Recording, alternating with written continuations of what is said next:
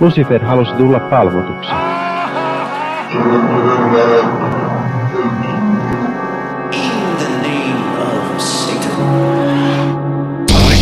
Hyvääpä, hyvääpä, hyvääpä, hyvääpä, hyvääpä, hyvääpä, hyvääpä, hyvääpä. Epäpyhää vuorokauden aikaa. Tämä on Sunnuntai Satanisti podcast, tämä podcast modernista toisen aallon ateistisesta satanismista, joka siis pohjautuu empatiaan ja, ja ihmisoikeuksien puolustamiseen ja yhdenvertaisuuteen ja, ja kaikkiin tällaisiin pörröisiin asioihin, mistä jotkut ihmiset eivät pidä ollenkaan, koska ne ovat sellaisia pörröisiä asioita. Mitä mieltä onkaan meidän tämänkertaiset keskustelijamme pörröisistä asioista? Kysytään tätä ensimmäisenä vaikkapa Henriltä. Hyvää iltaa. Oletko sinä, fanittatko pörröisiä asioita? Hyvääpä hyvää epäpyhää vuorokauden aikaa näin myös minunkin puolestani ja kyllä minä olen sellaisen pöheikön fani. Kyllä.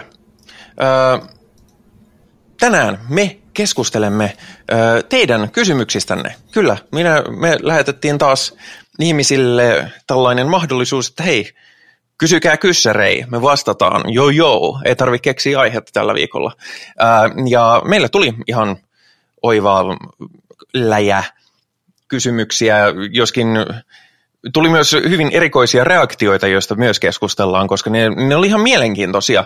Ja niistä saadaan keskustelua aikaan, että, että mikä niiden taustalla kenties on ja miten se heijastaa tätä, sanotaanko,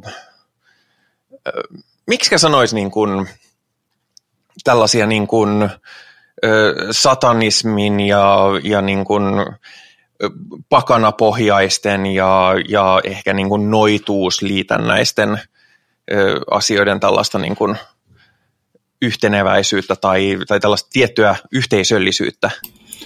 Ba, ba, ba, jaa. Mä oon yleensä käyttänyt niin kuin jonkinlaista saatanallista ekumeniaa terminä, jos mm. puhutaan niin kuin spesifisti satanistien välisestä toiminnasta. Uh,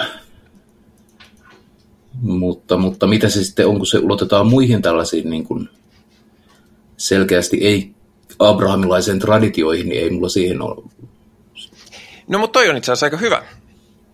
Mm-hmm. Ei-abrahamilaiset traditiot.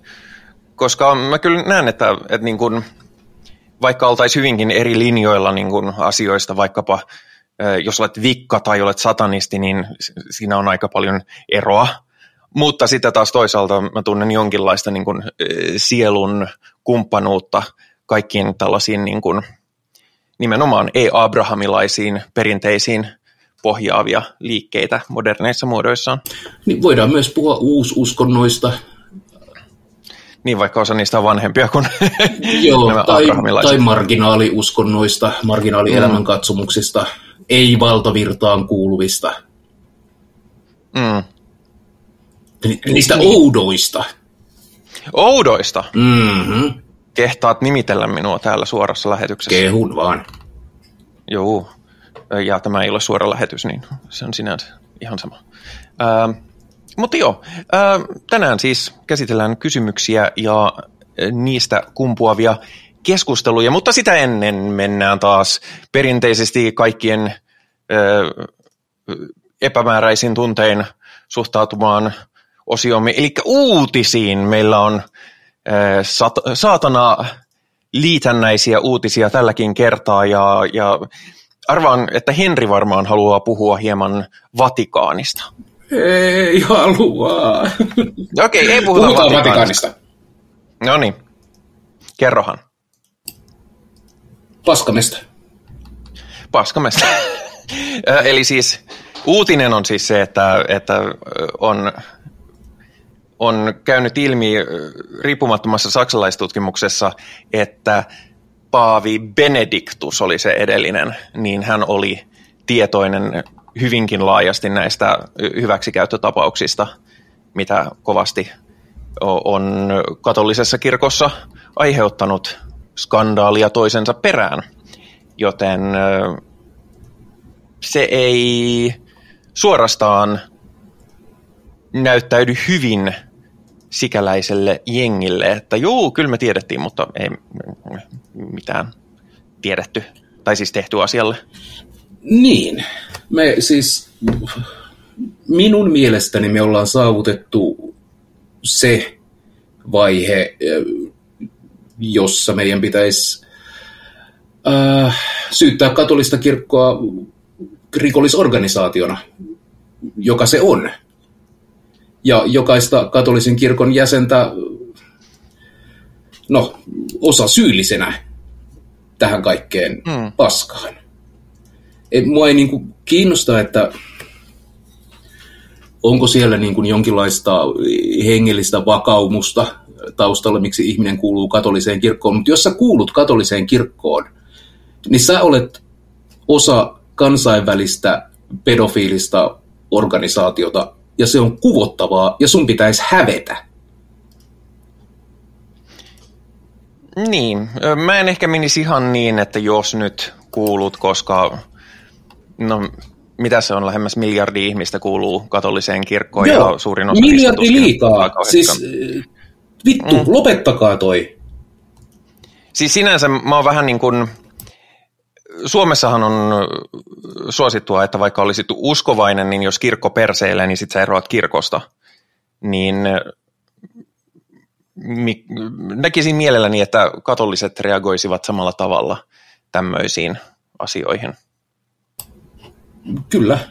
Näkisin Koska... mielelläni sen, että ihmiset ottavat pedofilian, systemaattisen pedofiliarikollisuuden niin kuin validina syynä poistua sitä harjoittavasta organisaatiosta.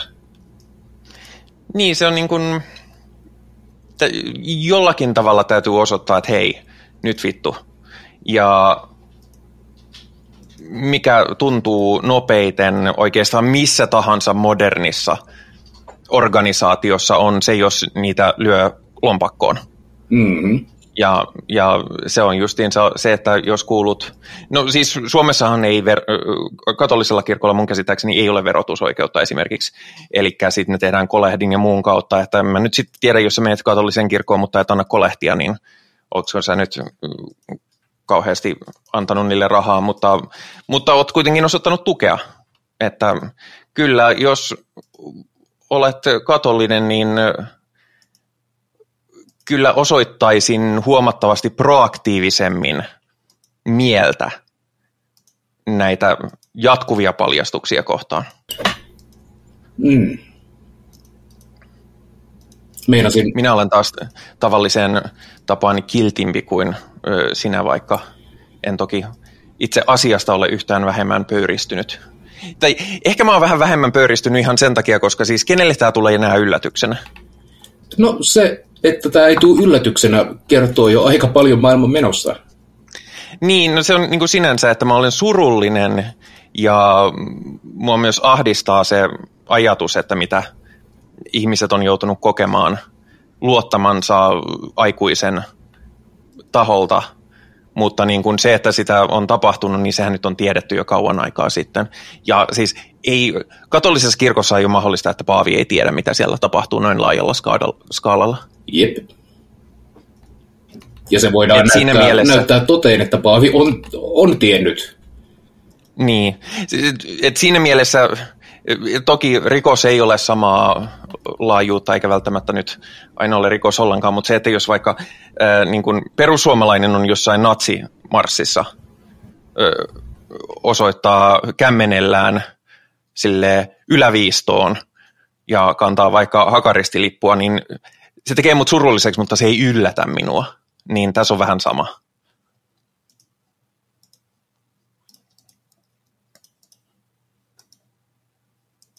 Voitin keskustelun. Joo, voitit. Oliko vertaukseni liian raju? No siis, niin. Ainoa tapa, jolla ei jatkuvasti pety ihmisten perseyteen, on se, että vaan olettaa, että ne perseilee. Mutta mm, no. se on kovin synkkää. Niin. Mä itse asiassa syytettiin tuossa joku aika sitten doomeris, doomerismista. ja että kun mulla ei kauheasti ole toivoa, mutta toisaalta mulle se, että mulla ei ole toivoa ihmiskunnan suhteen tai, tai niin kuin tällaisten asioiden suhteen, niin se auttaa mua henkisesti tosi paljon. Ja, koska... ja minä kutsuisin sitä vaan realismiksi.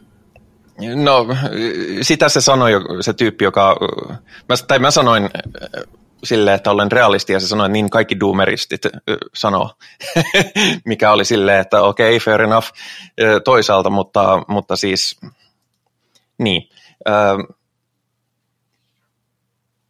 Mikäköhän se mun pointti oli? Se mun pointti oli se, että, että niin kun, toisaalta mua henkisesti helpottaa se, ja nyt, nyt mä menen jo pois tästä katolisen kirkon asiasta, mutta niin kuin yleisen niin kuin asennoitumisen esimerkiksi ympäristön suhteen, että, että me ollaan jo menetetty kaikki, niin se vähentää mun ahdistusta tosi paljon. Mulla on semmoinen pinsikin, jossa lukee, että relax, we're already screwed. Hmm. Ja sitten ei tarvitse ottaa enää niin paljon paineita. Siis edelleen kierrätän, pyrin tekemään vastuullisia valintoja. Ei se tarkoita sitä, että mä lakkaan tekemästä asioita, jotka toivottavasti auttaa. Jos vaikka jotain käänteen tekevää käviskin, mutta mä en usko siihen ja se, että mulla ei ole uskoa siihen auttaa mua jaksamaan, koska jos mä koko ajan toivoisin, mä joutuisin koko ajan pettymään. Niin, tässä myös on jonkinlaista oman kuolevaisuuden käsittelyä ja sen hyväksymistä ja oman vähäpätöisen asemansa kohtaamista universumissa. En mä tiedä, ei se minulle se toimii myös hyvin rauhoittavana. Niin, ja mun mielestä se on ihan hyvä juttu, että sitä kuolee, koska jos ei kuolisi, niin joutuisin elämään itseni kanssa ikuisesti. Ja vittu kuulostaa rasittavalta. Kyllä. Oletteko kuullut? Mitä siellä tapahtuu? Kyllä. Nyt lähtee. Vittu, sanon minä. Kämppis äh, tiputti astioita sitä sattuu. Tota, Mutta se tuli kyllä hyvään kohtaan silleen, että nyt jumalauta, minä pistän, lyön nyrkkiä pöytään ja näin tapahtuu. Ää, mistä mä oltiin puhumassa? Niin, niin, tosiaan, mun pitäisi elää itseni kanssa ikuisuuden. Oletteko te kuullut tätä ohjelmaa? Mä oon niin rasittavaa seuraa, ettei mitään rajaa. Hmm. Silloin kun evankelista Ää... tulee minun luokseni ja kysyy, että kiinnostaisiko ikuinen elämä, niin minä vastaan, että ei, olen nähnyt jo tarpeeksi. Kyllä, äh, tämä on hyvä asennoituminen. Onko se sitten doomerismi? Mä sanoisin, että se ei ole doomerismia, koska doomerismiin sitten liittyy myös, äh, se on liitännäinen myöskin tiettyihin äh, MRA- ja ja incel-ideologioihin, joihin muuten liittyy, tämä ei varsinaisesti ole uutinen, mutta pakko kertoa. Ää, nyt on uusi ää, ajatussuunta ää, MRA Incel ää, jengissä, ja se on, että naiset ovat laiskoja. Jaha. Tämä ei ole, u- tämä ei ole uusi ajatus. Mm-hmm. Uusi ajatus on se, että yksi esimerkki naisen laiskuudesta on se, että jos ajattelet spermaa ja ajattelet munasolua – tiedän, että mm-hmm. Henri ainakin ajattelee toista niistä kovin usein. Jaha. Ää, ja no, sperma ui ja munasolu vaan makaa siinä ja odottaa, että rupeaa tapahtumaan. Ai jaa, niinkö se tekee? Joo, joo näin, näin. Okei. Tämä on. Ja sitten kun alkaa tapahtua, niin se vaan niin kuin on passiivisesti. Se on vaan siis, äh, ja syö karkkia. Joo, antaa asioita näin. Ja tämä korreloi suoraan siihen, että naiset ovat laiskoja. Kyllä. No, no siis, jos tiede sanoo näin, niin sitten se on kai totuus. Vittuuks tässä voi nyt enää niin. sanoa? Niin, jos on tiedefakta, niin ei kai siinä sitten. Jotkut kyllä yritti huomauttaa sitä, että no itse asiassa niin kun se, että se munasolu liikkuu, niin siihen liittyy aika paljon niin kun, että se ei, se ei, niin kuin, se ei niin kuin vaan makaa siinä, vaan se niin kuin työnnetään pois sieltä niin kuin, munasarjoista ja, ja pitkin sitä munajohdinta – mutta ei, ei, ei. Kai te nyt tiedätte, hei, että tiede sanoo näin, että, että se vaan niin makaa sinne. Hmm. No näitä keskusteluja, joihin ei välttämättä kannata viipyä liikaa, liian kauan. No, se on ihan, totta, minusta, minusta se oli vaan hauska tällainen, että mm, mm. logiikka, se on tuollainen. sekin. No, mutta puhutaan lisää turhauttavista ö, selittäjistä. Nimittäin Päivi Räsäsen oikeudenkäynti alkaa nyt ö, tuolla ö, käräjäoikeudessa. Ja tämä on, tämä on, on ensimmäinen kerta, kun tämmöinen tapaus on noussut oikeuteen, joten itse asiassa senkin lisäksi, että, että me seurataan asiaa niin kuin omasta näkökulmastamme ja omin motiivein, niin oikeusopineet sanoo, että tähän liittyy itse asiassa todella valtavia asioita, joihin nyt saadaan ennakkotapaus. Joten kun tässä nimenomaan uskonnonvapaus, sananvapaus ja poliittiset kysymykset perheen säätelystä ja, ja niin kuin todella monet asiat niin kuin kohtaa tässä, joita pidetään aika semmoisina, pahoittelen sanavalintaa, mutta pyhiä asioita, ää, niin kuin, ei, ei pyhiä sille kirjaimellisessä tavassa, vaan silleen, miten käsitellään niin kuin hyvin perustavaa laatua olevia tärkeitä asioita, niin se, että miten tästä, tai millainen päätös tästä saadaan, niin se voi tarkoittaa hyvinkin monia asioita, hyvinkin monen jatkojutun kannalta liittyen vaikkapa juurikin mm, sana- ja uskonnonvapaus ryn pelleilyihin ja semmoisia. Joo, mä ihan mietin, että taidanpa tuossa maanantaina seurata parhaani mukaan, että miten, miten asiaa käsitellään, koska tämähän on mielenkiintoista. Mm. Uh, ainoa niin kuin, mm, mm, ei, siis jään mielelläni odottamaan, että mitä tapahtuu. Ärsyttää hirveästi, että tästä puhutaan raamattu käräjinä, mutta. Fine, puhutaan sitten, se on ihan nimi sekin. Uh, oikeastaan tässä mitataan sitä, että kuinka vittumainen sä saat olla uskonnon nimissä. Niin. Ja kyllä ihminen nyt aika vittumainen saa olla. Miksei siis myös uskonnon nimissä? Kai. Niin, mutta se on justiinsa siinä, että koska meillä on pykälät muun muassa niin kuin solvauksesta, loukkauksesta, kiihottamisesta ihmisryhmää vastaan, rikokseen kehoittamisesta. Mm-hmm. Et sitten samaan aikaanhan nyt on nostettu tai ainakin on syyteharkinnassa tätä elokapinan taustayhdistystä vastaan muun muassa kiihottamisesta rikokseen, tai siis kehoittamisesta rikokseen, että niin. nämä on monimutkaisia kysymyksiä, jotka toi, to, menee niin kuin joka suuntaan näissä, että, että se, että mitä tästä ö, oikeusjutusta seuraa, niin vaikka oltaisiin silleen, että no Päivi Räsäselle hatullinen kakkaaja ei tarvitse, eipä tarvitse itkeä, jos, jos se sieltä vaikka jotkut sakot saa, niin sillä voi olla sitten taas merkityksensä johonkin semmoiseen asiaan, joka sitten taas ei ole niin kiva, että...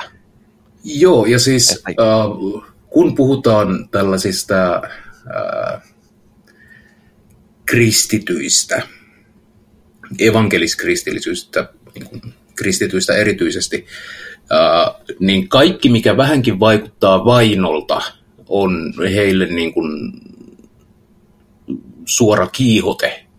Eli jos Päivi Räsänen, sanotaan, että Räsänen saa sen sakot, niin se kerää 50 miljoonaa hyvän tekeväisyyslahjoituksia sen jälkeen. Mm. Ja sitten on niin kuin, ja varmasti jo nyt, jos Räsänen päättää huomenna lopettaa politiikan teon, niin hänellä on elinkeino taattu äh, evankelistisena Joo, no. saarnaajamulkkuna. Ja, ja veikkaan, että sillä tulee jo nyt aika iso osa sen tuloista jostain muualta kuin, kuin kansanedustajan palkasta. En tiedä tätä varmasti, huomatkaa, tämä oli arvelua, en, en, en tee väitä, väitteitä enkä tiedä, mutta en olisi yllättynyt, sanotaan ehkä mieluummin näin. Niin, Räsäsellä on äh, yli valtion rajojen tukijoukkoja, koska tätä tarinaa on markkinoitu kristillisissä piireissä Euroopassa ja Yhdysvalloissa Niin. Mm. Niin. Oikeastaan tässä niinku ei ole kyse edes mistään radikaalista, mutta tämä nyt, tämä nyt on tätä. Niin, tämä voi, he, tämä voi heijastella radikaaleihin asioihin, vaikka nimenomaan tämä kysymys. Ja siis osittain tämän jutun innoittamanahan on syntynyt tämä sanan ja uskonnonvapaus ry, jonka, ö, jonka hallituksen jäsenet on esitellyt, ja yksi niistä sanoo, Susanna Koivula sanoo, että tasa-arvo on sateenkaarvan ideologian ase kristillisiä arvoja vastaan. Siinä vaiheessa, kun tasa-arvo on ase sun ideologiaa vastaan, niin vaihda vittu ideologiaa. Niin ja se on vähän silleen mielenkiintoista, että, että tämän sanoo ö, ö, naispuolinen tai ainakin naisoletettava henkilö. Ja jos hän, hän nyt ottaisi vanhan raamatullisen aseman elämässään, niin hän ei todellakaan olisi minkään hallituksen jäsen. Hän olisi kotona kasvattamassa lapsia ö, ja ottamasta kantaa mihinkään asioihin, ainakaan niin, kuin niin isoihin asioihin kuin sanan ja uskonnonvapaus. Mm-hmm. Että se on taas, että tasa-arvo on sitä, mitä, mitä kukakin itse haluaa, että se on sen sijaan, että se olisi mitä se oikeasti on. Että oikeasti ollaan tasa-arvoisia. Sehän se vasta kauheata olisikin. Niin. Ja joillekin tasa-arvo tarkoittaa sitä, että kaikille saa tasa-arvoisesti vittuilla, ja joillekin tasa-arvo tarkoittaa sitä, että myös ne marginaaliasemassa olevat ihmiset pääsee tasavertaiseen yhteiskunnalliseen diskurssiin. Nimenomaan. Mä, mä tuun hirveän huonolle tuulelle. Mä olin ihan hyvällä tuulella tässä jo alussa. Oi ei. Vatikaanin kautta Päivi räsäsee. Mitä vielä? Onko meillä natsiuutisia? On. No, Meillä on natsiuutisia. Äh, nimittäin tänään, no tänään on, kun äänitetään tätä ja, ja kyllä mä varmaan saan tämän, tämän päivän puolella vielä äh, valmiiksi niin julkaistua, niin tänään on vaalit, äh, mikä on toivottavasti olette käyneet äänestämässä. Se on tärkeää demokratian toimimisen kannalta, vaikka oli sitten tämän yhteiskuntajärjestyksen vastustajakin, niin toivon, että käytte äänestämässä, koska koska se yhteiskunta on ympärillä, halusi sitä tai ei, niin ainakin voi tehdä siitä vähän enemmän itsensä näköistä, jos käy äänestämässä. Se on minun, voitte olla eri mieltä, mutta se oli minun perusteeni. Mutta samaan aikaan tänään on ollut kansainvälinen korona rajoitusten vastainen juttu, jossa niin kuin ympäri maailmaa on järjestetty samaan aikaan mielenosoituksia – ja Suomessa Helsingissä on ollut 4000 ihmistä vastustamassa koronarajoituksia ja Jyväskylässä 500 ja Tukholmassa 18 000 on ilmoittautunut mukaan. Jysses. Öö, lähinnä on niin kuin se, että mitä, mitä tällä niin kuin oikein haetaan? Mitä ne haluaisi? Okei, ei ole rajoituksia. Mitä sitten? Kertokaa mitä seuraavaksi. Sitten bileet, tietenkin. Niin, mutta mitä sitten? Sitten kun kaikilla on korona ja, ja sairaalat on täynnä ja kaikki sukulaiset on kuollut, siis vanhemmat sukulaiset on kuollut. Sitten tulee tämä niin. afterlife afterparty. No ilmeisesti. Mä, siis mua aidosti häm, hämmentää se, että okei, varmasti osa on niin sanottuja koronadenialisteja. Suomen kieli on vaikeaa, jos sitä ei puhu oikein. Ähm, että niin kuin, hei, eihän niin kuin tätä edes ole olemassa, joten ihan turhaa tämä sinänsä on. Mutta mä luulen, että suurin osa kuitenkin huomioi jo, että on tämmöinen niin tauti, mutta ei saa rajo- tehdä rajoituksia sitä vastaan. Niin mitä? Mitä sitten tehdään? Sairastetaan ja ne, jotka kuolee, niin kuolee. Hyvää matkaa, onnea tuon puoleiseen, niinkö? Se on kai sitten niin. Mulle ole minä en ole epidemiologi ja vielä vähemmän tiedän sitä, että minkälaiset rajoitukset parhaiten meidän no, pandemiatilannetta auttaisi, joten siihen mä oon niin kuin aivan hyödytön kommentoimaan. Pystyisikö hallitus parempaan? Tuotta vitussa. Joitain ongelmia kuullut niin kuin ravintola- ja liikunta ja, ja, ja Häh, mikäs mulla oli mielessä? Ravintola, liikunta, niin ja musiikki. Nämä kaikki mm. niin kuin, ei, eihän tässä nyt ole hyvin asioita vedetty. Ei, ei niin kuin täysillä pisteillä missään nimessä. Mut niin, that's it. Niin, mä, mä melkeinpä antaisin paremman. Jälleen kerran en ole epidemiologi, joten puhun sille aika mutulta, mutta mun mielestä taas meillä on ollut aika sopiva määrä ottaen huomioon, mikä tilanne oikeasti on. Mun mielestä olisi voinut ottaa huomattavasti isommat rajoitukset jo aikaisemmin, niin sitten oltaisiin ehkä selvitty vähemmällä ja lyhyemmällä sulkuajalla. Niin, no siis minä ottaisin Entä? sellaiset absoluuttiset rajoitukset välittömästi kaikkeen, oli koronaa tai ei. Ja, Ja, siis mä en vaan halua nähdä ihmisiä kaupungilla. Joo, sinänsä näppärää sekin, näppärää sekin. Mutta mun mielestä niin se, että um, siis, ja laitetaan tähän se, että mä olen kulttuurialalta. Mm, mä, tällä het- mä olen tällä hetkellä opiskelija, joten joo, mulla ei, ole, mulla ei ole siinä mielessä juuri nyt akuutisti toimeentulo kiinni justiinsa jokaisesta toteutuvasta keikasta. Ja mulla on täysi sympatia niitä kohtaan, joilla, joilla se tilanne on.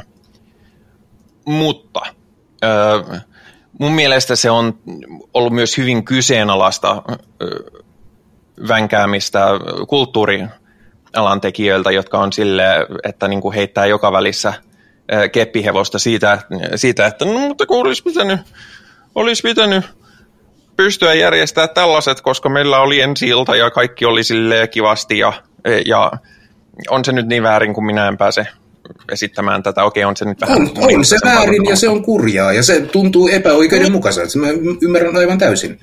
Niin ymmärrän, mutta, mutta siis mä en ymmärrä kulttuurialan toimijoita, jotka ei huomioi tilanteen realiteetteja myöskään siinä, että hei, nyt vittu oikeasti jengiä, jengiä lakoo niin kuin päivätahtia 25 päivässä.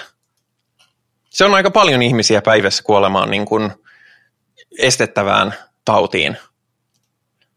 Niin tota, mi, mi, mitä niin kuin, se on, se on vähän sama kuin, mua vituttaa aina, aina kun jotkut muusikot, jotka ei oikeasti tiedä, niin kun, että tekijänoikeuslainsäädäntöä rupeaa vinkumaan siitä, kun Spotify ei maksa tarpeeksi rojalteja, jotka on silleen, että, ja valittaa, niin kuin, että Spotify on, on siinä se syypää, ja on silleen, että ei Spotify päätä, kuinka paljon ne maksaa rojalteja.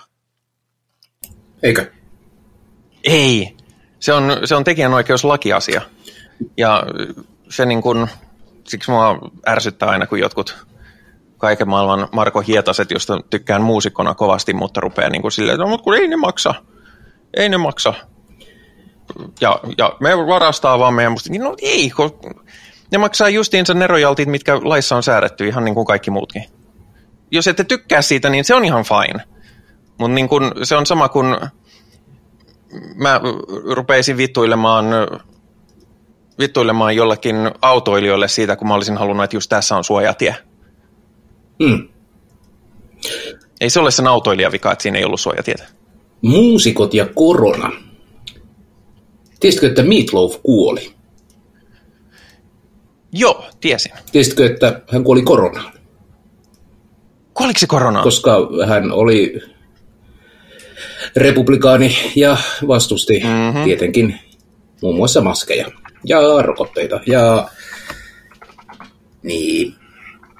Onko se, onko se var, var, vahvistettu, että on, öö, on tota noin, katsotaan.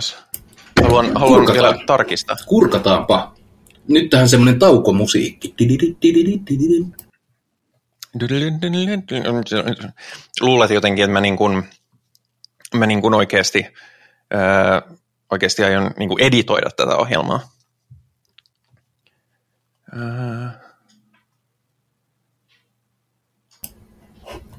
en Okei. kyllä.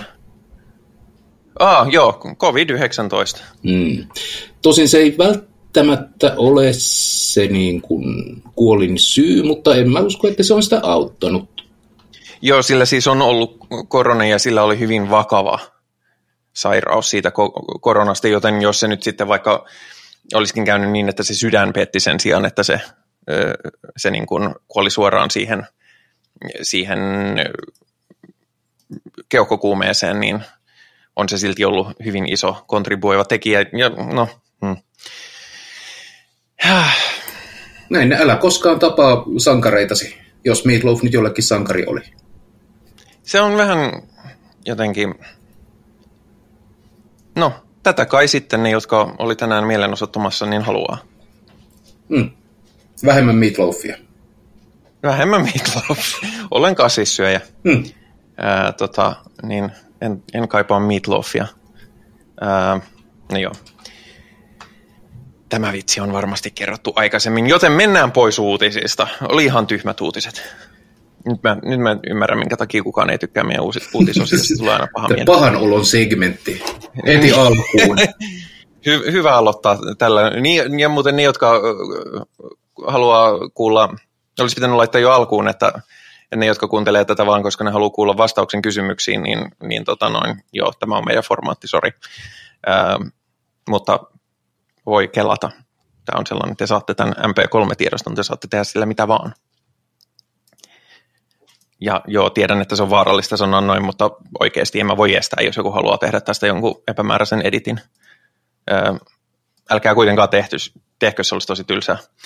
Öö, joo. No mutta, meillä on siis tällä kertaa kysymyksiä. Te kysytte, me vastaamme.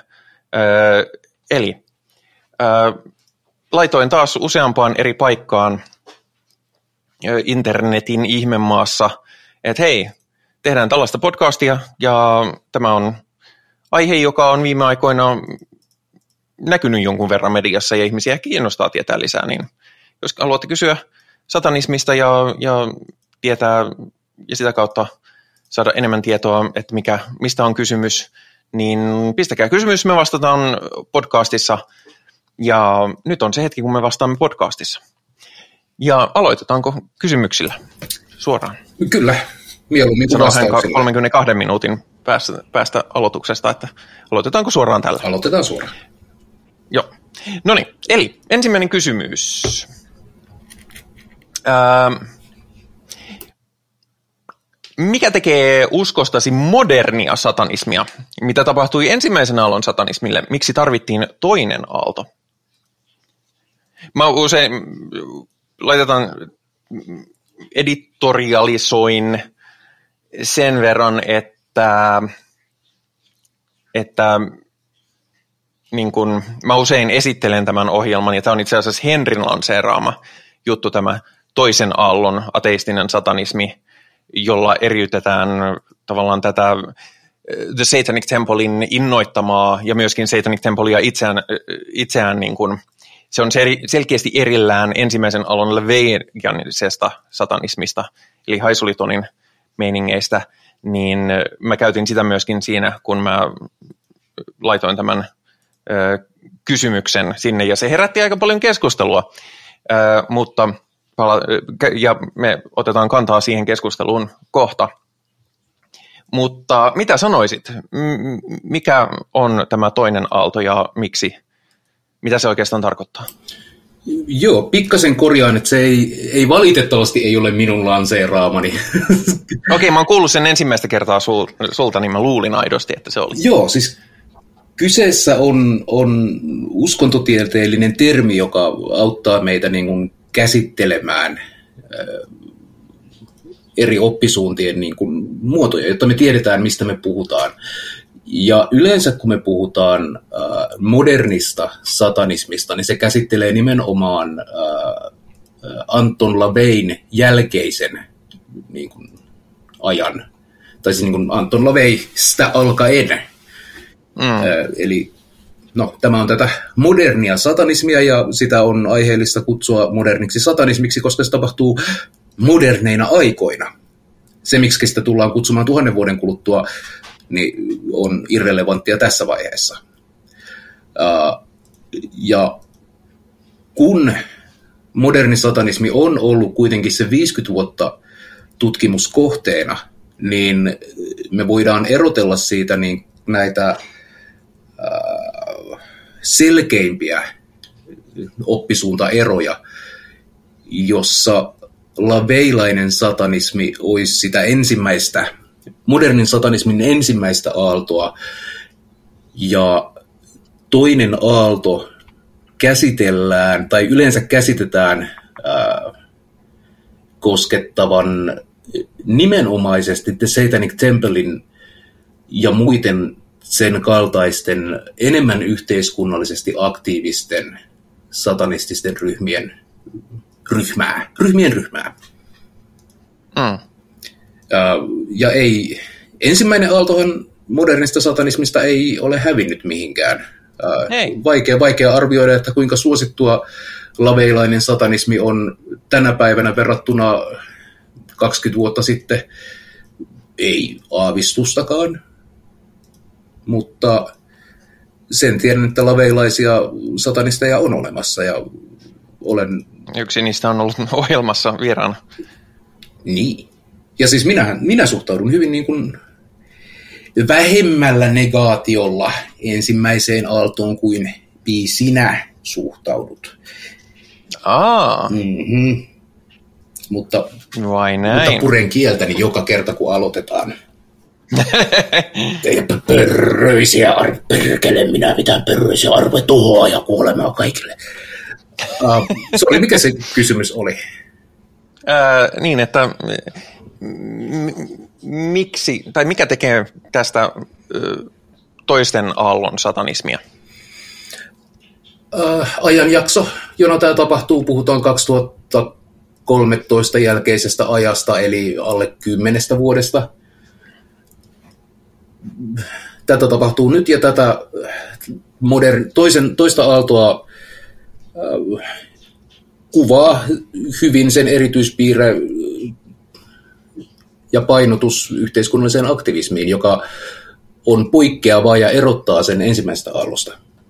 Niin, no sitä mä just sanoisin, että kun öö, noissa joissain paikoissa, mihin mä laitoin tämän aloituksen, niin siellä öö, selkeästi laveilaiset satanistit provosoitu tästä aika paljon sillä tavalla, että, että ei ole, ei ole kuule tällaista toista aaltoa, on pelkästään satanismia, Joo. Piste.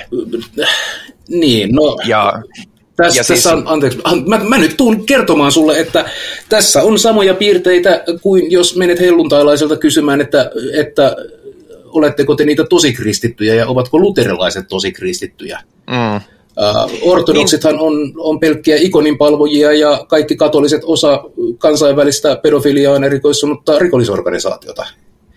Meillä on tarve määritellä itsemme ja muut äh, jotenkin. Niin siis, ja se, se oikeastaan mulla liittyykin tähän, mitä mä yritin, tai mikä oli semmoinen ehkä lähtökohta tähän äh, niin kuin ylipäätänsä, että, että mua, no ei mua ehkä hämmennä, mua, mua vähän, mua ehkä vähän ihmetyttää tämä niin kuin voimakas vastakkainasettelun tarve ja en, en nyt todellakaan puhu kaikista laveilaisista satanisteista missään nimessä, vaan tähän niin kuin usein toistuviin reaktioihin ja kommentteihin, mitkä syntyy liittyen nimenomaan tähän keskusteluun, on se, että se ei ole provokaatio. Mä en missään nimessä dissaa. Jos olet laveilainen satanisti, niin joo, mä en näe satanismia ja en näe maailmaa ihan samalla tavalla, mutta jos olet laveilainen satanisti, niin se on täysin fine. Syy, minkä takia mä koen tarpeelliseksi ja hyödylliseksi erottaa tämän The Satanic Templein toiminnan popularisoiman sosiaalisesti aktiivisemman, selkeästi niin kuin yhteiskunnallisiin asioihin, tasa-arvoon ja muihin, muihin sosiaalisen oikeuden kysymyksiin, niin sehän on, sehän on selkeästi erillään laveilaisesta ajattelutavasta, joka on hyvin, hyvin niin kuin sitä, ö, miten sitä kuvaisi, yksilölähtöistä, ö, hyvin sosiaalidarvinistista, ö, hyvin voimakkaimman oikeuteen, hyvin nopeat syö hitaat lähtöiseen ajattelun. Se on niin vahvasti vastakkain, tai nämä kaksi lähestymistapaa on niin vastakkain erilainen, että eikö se olisi aika hassua, jos me ei puhuttaisi niistä jotenkin, tai erotettaisiin niitä jotenkin silloin, jos me puhutaan retorisesti satanismista. Ja, siis yksi, mikä mua myöskin vetoaa satanismissa, on se, että siinä ei ole dogmaa. Sen sanoi Laveikin, että hei, että ole, ole yksilö ja älä, älä niin kuin lähde tällaiseen niin kuin massa-ajatteluun mukaan, niin siksi mua vähän yllättää se, että ei kaikki, kuten sanottu, mutta osa laveilaisista satanisteista on silleen, että ei, ei, ei, pitää tehdä just näin ja nyt on väärin ja ei, ei, ei saa sanoa noin. Ja, ja te olette ihan pellejä, kaikki on vain yhtä, yhtä satanismia. Kun mä oon silleen, että minusta se on, että on vain yhtä satanismia, on aika ristiriidassa koko idean kanssa. Joo, satanismi ei ole monoliitti, ei missään nimessä, ja meidän on tärkeää, mun mielestä tärkeää huomioida tiettyjä niin kuin karkeita yleistyseroja, jotta me voidaan puhua laajoista käsitteistä, mm. kuten moderni satanismi ja mitä sen ensimmäinen ja toinen aalto on, ja miten ne yhtyvät ja miten ne eroavat. Uh, mutta siis nappasin tuosta kirjahyllystä muutaman teoksen ihan vain osoittaakseni, että, että moderni satanismi ensimmäinen ja, ensimmäisellä ja toisella aallolla on äh, ensi kertaa minä luin siitä Ruben van Luikin kirjassa Children of Lucifer, The Origins of Modern Religious Satanism. Äh, mm. Mutta jos aihe kiinnostaa enemmän, toi on Oxford Universityn, ei Oxford, minkä? Oxfordin julkaisema, no itse kaikki. Uh, vähän tällaista ei-populaaria luettavaa. Uh, mutta Ruben van Luikin lisäksi aihetta on lähivuosina käsitellyt muun muassa Per Faxneld, Jesper A. Petersen, Dyrendal, Asbjörn Dyrendal. Tää, kyllä aiheesta on olemassa tut, uskonnon tutkimuskirjallisuutta, ja sitä on tullut nyt viimeisen niin kuin, kymmenen vuoden aikana vasta alkanut tulemaan, koska akateeminen tutkimusporukka on ollut vähemmän innostunut tutkimaan satanismia, koska se nyt on vähän sellaista hömpän pömppää. Pitää no, se kyllä on vähän ikoneita tai jotain sellaista harrasta. Mutta niin se vaan on kuule aatesuuntana tutkittavissa siinä, missä mikä tahansa muukin hömpän pönppä. Niin, siis se on... Lähinnä mä on, mua kummastuttaa tämä aggressio siinä, koska mä en, mä en koskaan menisi sanomaan laveilaiselle satanistille, että hei, te, toi ei ole satanismia. Mä ymmärtäisin sen aggressio, jos mä sanoisin noin, koska, koska joo, en, ei, ei niin voi mennä sanomaan hyvin loukkaavaa ja sitä paitsi faktuaalisesti väärin. Niin. Ja, mutta, mutta siis kun tämä mun aloituskin sai semmoisia reaktioita, kun esimerkiksi, että, että, että satanismi on ihmisvihaa, vittu kun te olette kaikki tyhmiä, kun te, ette, te edes puhutte tämmöisiä. Öö, no silleen, että äh, Pysähdytäänpä hetkeksi pohtimaan tätä asiaa. Onko satanismi ihmisvihaa? Uh, tietynlainen... Hänelle varmaan sitten olisi. Emme siis, okei, okay, katsotaan. Tietynlainen misantropia uh, saattaa kuulua tai olla niin kuin tyypillistä satanismissa tai sen harjoittajien keskuudessa, mutta en mä nyt lähtisi satanismia täysin misantrooppiseksi missään nimessä ää, kuvailemaan, varsinkin, varsinkaan minä, josta minä tiedän kaikkein eniten ja olen kaikessa oikeassa. Mm. Mutta ää, minä rakastan ihmisolentoa joskus hyvinkin paljon. Mä taas on, mä, mä voisin sanoa, että mä olen aika misantrooppinen, mutta mutta en yksilötasolla, vaan joukkotasolla. Mä haluan ihmisyksilöille pelkästään hyviä ja, ja kivoja ja pörröisiä asioita. Ää, jos ne haluavat pörröisiä asioita, jos ne haluavat kulmikkaita asioita, niin toivon heille kaikille kulmikkaita asioita. Ää, mutta ihminen tällaisena massana, Yi. niin me ollaan, me ollaan aikaa helvetin perseestä. Joo, kyllä. Me ollaan, me ollaan aiheutettu planeetalle kohta yhtä paljon tuhoa kuin helvetin iso meteoriitti, joka tuhos koko bio, biojärjestelmän. No ei nyt koko biojärjestelmän, mutta siis tuhosi ison osan biojärjestelmää silloin, kun se iski maahan. Okei, ei pelkästään se, mä tiedän, se on yksinkertaistus, mutta siis, mutta siis ihminen on aiheuttamassa biologisen, tai on niin, aiheuttaa koko ajan biologista mullistusta planeetalla. Me aiheutetaan muutoksia ilmakehässä, jotka tulee johtamaan massa, tai johtaa ja tulee vielä enemmän johtamaan massasukupuuttoihin. Ollaanhan me nyt ihan vitun perseestä. Ja minkä takia? Koska ihmiset haluaa sellaisia kuvitteellisia numeroita tietokoneella.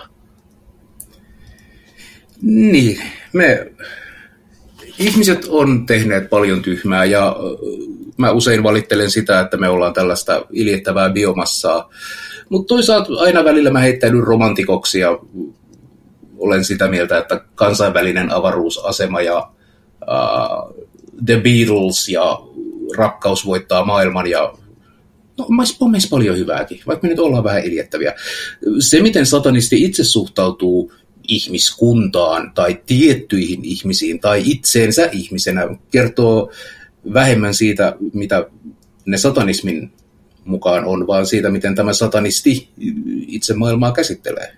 Mikä on ihan mielenkiintoinen mm. diskurssin aihe, mutta ei nyt satanismi ihmisiä. No joo, no joo. Niin siis, mun, niin siis, älä, tai siis en halua, että ymmärretään väärin, siis ihmiset on tehneet myös tosi hienoja asioita, niin kuin esimerkiksi kansainvälinen avaruusasema ja, ja, ja ollaan, voidaan olla myös hyvin myötätuntoisia ja, ja niin kuin, jotkut käyttää koko elämänsä pelastaakseen tätä biosfääriä, missä me nyt ollaan. Ja se on aika jees, mutta no niin kuin jos ottaa keskiarvon ihmisen, ihmiskunnan – perseydestä, niin, niin kyllä se aika kaakossa on. Perse on kaakossa, se on minun virallinen filosofinen näkökulmani asioihin. Ok. Ähm, ja tämä oli itse asiassa myös, äh, joka, joka liittyi nimenomaan tähän äh, laveilaisuuteen versus äh, tähän meidän edustamaan toiseen aaltoon, että, joka ei ostanut ollenkaan selkeästi tätä ajatusta toisesta aallosta, niin on se, että jos mukaan on olemassa tämmöinen joku toinen aalto, ja toinen aalto oli lainausmerkeissä, niin voihan minäkin esimerkiksi harjoittaa kolmannen aallon satanismia, joka pohjaa kansanmurhiin, sadismiin, rasismiin ja uunituksiin. Olemme kaikki vi- samalla viivalla satanisteina. Kysykää kysymyksiä satanistilta. Mun mielestä on viehättävän ironista, että ihminen, joka kutsuu itseään satanistiksi, edes leikittelee ajatuksella, että olisimme jollain tasolla samalla viivalla. Vittu. Mutta siis äh, ehdottomasti kaikki pitää kyseenalaista. Keitä me ollaan puhumaan satanismista? Me ollaan kaksi random durkaa internetissä ja hölistään aiheesta ikään kuin me jotain tietäisimme mikä on täysin validia. Mulla ei ainakaan ole minkäänlaista akateemista pätevyyttä puhua mistään niin kuin, mistään. Mutta uh, mulla on sen verran kiinnostusta ja kokemusasiantuntijuutta satanistina elämisestä, että olen ehtinyt tässä parinkymmenen vuoden aikana aktiivisesti saatanaa palvoessani äh, paitsi lukea ja sisäistää muutaman ihan oikean kirjan, olen myös käynyt keskusteluja muiden satanistien kanssa ja olen joskus jopa ajatellut asiaa itse. Ja to, siis toki ala markkinoimaan itsesi kolmannen aallon satanistina ja tuu sitten kertoa, kun sut vakavasti. Niin, se itse asiassa mulla heräsi nimenomaan tämä, että et siis joo, jos sinun satanismisi perustuu kansanmurhiin, sadismiin, rasismiin ja unituksiin, niin hyvä on. Öö, ei kuulosta kivalta, mutta, mutta en minä asialle A voi enkä B halua tehdä erityisen mitään. Saatan, saatan heittää jonkun nasevan vittuilun podcastissa, mutta sen, sen vakavampaan vastatoimeen en, en nyt ainakaan näissä olosuhteissa lähde. Ähm, mutta miksi toinen aalto? No aaltohan ylipäätänsä perustuu siihen, että jokin ajatussuunta tai liike saa niin paljon kannatusta ja, ja momenttia, että voidaan oikeasti puhua siitä, että hei, tämä on nyt oikeasti juttu, tämä ei ole vaan jonkun yksittäisen tyypin, saatikka edes jonkun yksittäisen järjestön tai yksittäisen tahon ajama asia, vaan hei, tämä on selkeästi niin kuin galvanisoinut aika paljon ihmisiä kerääntymään tämän saman bannerin alle. Ja ne saattaa olla jopa ryhmiä, joilla voi olla, voi olla jopa keskinäisiä erimielisyyksiä, niin kuin esimerkiksi me ollaan oltu paikotellen The Satanic Templein toiminnasta ollaan oltu aika kriittisiäkin, mutta selkeästi mä sanoisin, että silti ollaan niin kuin hyvinkin samaa liikettä. Niin, niin se tekee toisen aallon. Ja sitten jos tulee kolmas aalto, joka on noita asioita, niin... Ja noita on, asioita. Niin. No siis mitä nämä oli, kansanmurhia, sadismia, rasismia ja uunituksia, niin, niin totean, että no sepä perseestä, mutta sitten se, sit se on sitä kolmatta aaltoa. En minä sille mitään voi. Hmm. Lisäksi kolmas aalto ei nyt välttämättä olisi se oikea termi, ottaen huomioon, että misantrooppinen antikosminen satanismi on ollut olemassa 80-90-luvulta. Mm. Mutta, mm. Niin että mä olen aika varma, että kyseinen henkilö ei kuule tätä vastausta, mutta mun mielestä oli silti mielenkiintoinen näkökulma ottaa esiin, koska, koska monet nimenomaan ohittaa tämän toisen allon semmoisena, että, että nuo nyt vaan leikkii jotain eikä ne ole oikeasti mitään, niin on se, että no kyllä se niin kuin ihan oikeasti on, sä et välttämättä tykkää siitä, mutta se ei tarkoita, etteikö asia ole olemassa. Sama, sama sanon transfobikoille. Sä et välttämättä tykkää transtyyppejä on, mutta moi, täällä ollaan. Hyvää päivää. Asia ei muutu mihinkään, vaikka kuinka, kuinka kirjoittaisit, kirjoittaisit vihaisia Twitter-viestejä tai kirjoittaisit kuinka transfobisen kirjan hyvänsä, niin asia ei muutu yhtään mihinkään, sori vaan. Niin.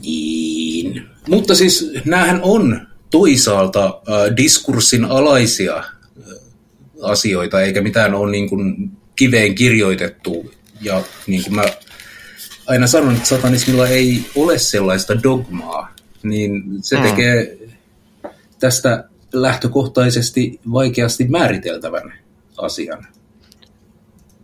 Ja jos jotkut näkee, että heidän satanismillaan on dogma, vaikka sitten Haisulitonin tekstit, niin siitä vaan. Meidän, meidän on kuitenkin piipakko antaa sellaista myönnytystä äh, laveille, että ilman häntä meillä ei olisi modernia satanismia. Ja mä, mä olen, hän pitkälti mä, määritti sanon...